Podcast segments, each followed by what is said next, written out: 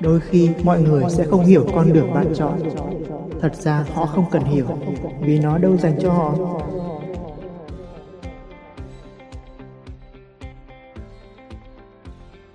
Fususu xin hân hạnh giới thiệu blog bốn cách giữ quyết tâm và tạo động lực khi cô đơn.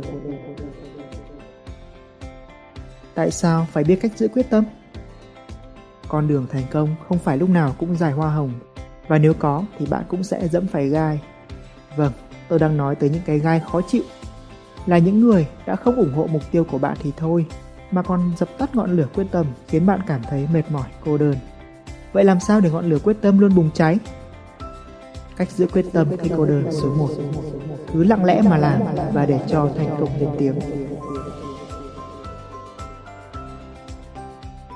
Thế giới này ngày càng có ít người dám ước mơ cho nên chỉ cần có một mơ ước là con đường thành công sẽ rộng mở Sau khi bạn có ước mơ, bạn sẽ trở nên khác biệt Bạn sẽ bị chú ý Và thật là mất thời gian nếu cứ phải đi giải thích cho từng người về ước mơ của bạn cứ cho là 10 người thì sẽ có một người ủng hộ bạn. Vậy chính người còn lại thì sao? Tôi cá là một trong số họ có thể sẽ cản trở, còn 8 người kia sẽ phán xét và đánh giá bạn. Để tìm ra dây tóc bóng đèn, Edison đã thực hiện vô vàn thí nghiệm thất bại. Song ông đâu có ra ngoài chợ và giải thích cho từng người về ước mơ của mình để rồi nhận được những lời cười chê. Edison đơn giản là lặng lẽ mà làm và kiên trì cho tới khi thành công. Tạm gác lại những doanh nhân xa xôi, gần đây trên fanpage Fujitsu tôi nhận được một câu chuyện. Một bạn gái nick Ngô Hạnh có chia sẻ. Đầu năm lớp 10, mẹ nói em chỉ cần lấy bằng cấp 3 rồi đi làm là được, gia đình cũng không ai ủng hộ em thi đại học. Sau đó em đã không nói chuyện với mẹ 3 ngày. Đến khi em thi đỗ đại học, mọi người ai cũng mừng, dù đều thở dài. Trong điều quan trọng mà em nhận ra, đó là nếu cứ giải thích hay cố thuyết phục tất cả mọi người, thì em đã chẳng còn tâm trí đâu để đạt được mục tiêu của mình.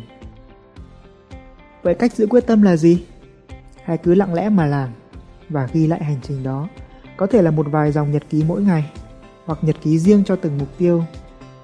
Ghi lại những khó khăn bạn gặp phải, những ý tưởng nảy ra, những cảm xúc thăng trầm khi thực hiện, vân vân. Đó không chỉ là một cách giữ quyết tâm hiệu quả mà sẽ còn là tư liệu dồi dào cho cuốn hồi ký sau này nếu bạn xuất bản. Cách giữ quyết tâm khi cô đơn số 2 Kết nối bạn bè phương xa cùng chí hướng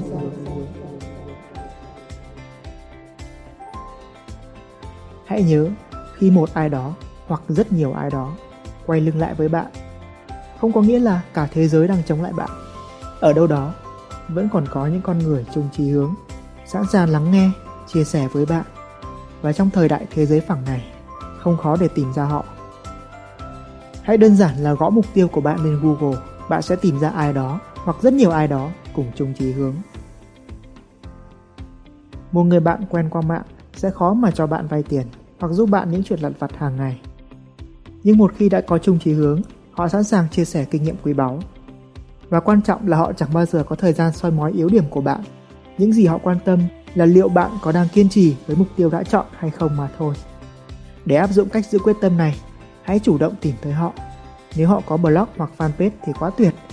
Khi ghé thăm, đừng ngại ngần thả một comment hoặc tin nhắn làm quen hoặc đơn giản nhất là bạn có thể tham gia diễn đàn Fujitsu, nơi tập hợp những người có tư duy tích cực, quan tâm tới phát triển bản thân mỗi ngày.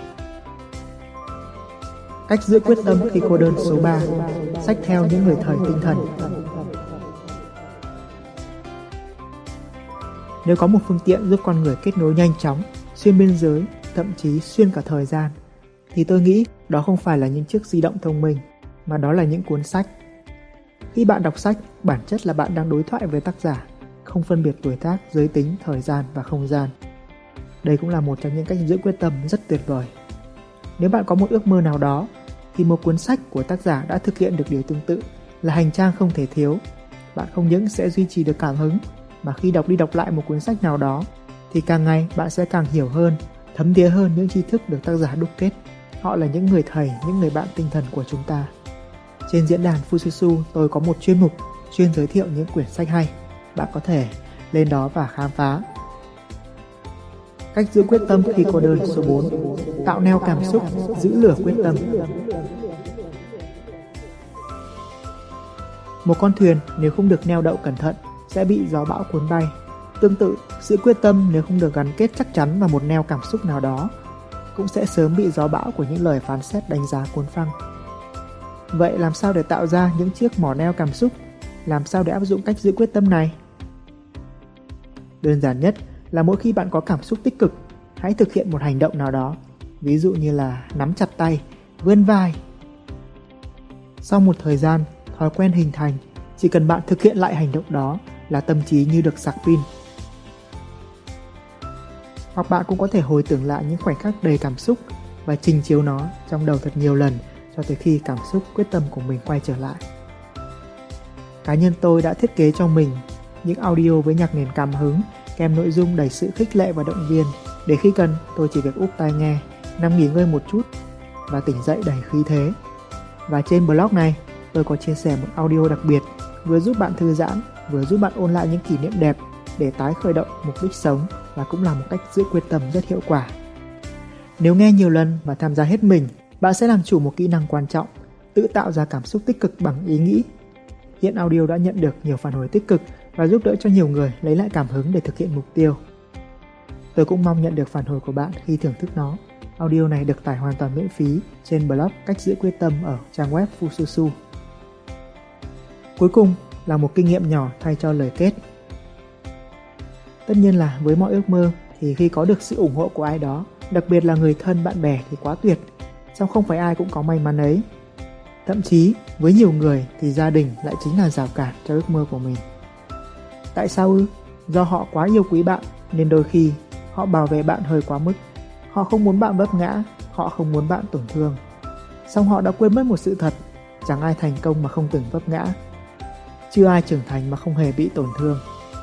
Do đó, nếu bạn muốn chia sẻ ước mơ hay mục tiêu của mình cho ai đó trong gia đình, hãy cân nhắc kỹ và chọn thời điểm hợp lý.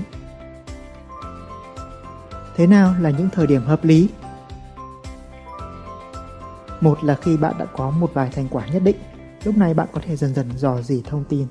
Hai là khi bạn đã có một ai đó ủng hộ bạn trước đó rồi, thì bạn có thể chia sẻ thêm với một người thứ ba và đảm bảo là người kia cũng có mặt để làm đồng minh ủng hộ bạn. Một lần nữa, chúc bạn luôn luôn giữ vững ngọn lửa quyết tâm bên trong mình. Suy cho cùng, kết quả cuộc đời là do thói quen mỗi ngày của bạn đem lại và những thói quen thú vị trong blog này sẽ chỉ thực sự phát huy sức mạnh nếu như bạn rèn luyện được nó. Trải qua nhiều năm nghiên cứu về xây dựng thói quen, tôi đã đúc rút những kinh nghiệm xương máu trong cuốn sách Thay thói quen được cuộc đời cũng như sổ tay của người thành công. Cuốn sách độc đáo này sẽ giúp bạn trị tập thay đổi chỉ được vài hôm, giúp bạn tạo dựng bất cứ thói quen nào bạn mong muốn, xóa bỏ đi những thói quen xấu đeo bám dai dẳng bấy lâu nay. Thứ hai, thứ ba, thứ tư, thứ năm, thứ sáu, thứ bảy, chủ nhật, làm gì có thứ nào gọi là thứ mai? Trước khi quá muộn, trước khi căn bệnh để mai làm tái phát, bạn hãy Google từ khóa thay thói quen đổi cuộc đời để tìm hiểu thêm hoặc đọc thử. Mong tin tốt lành.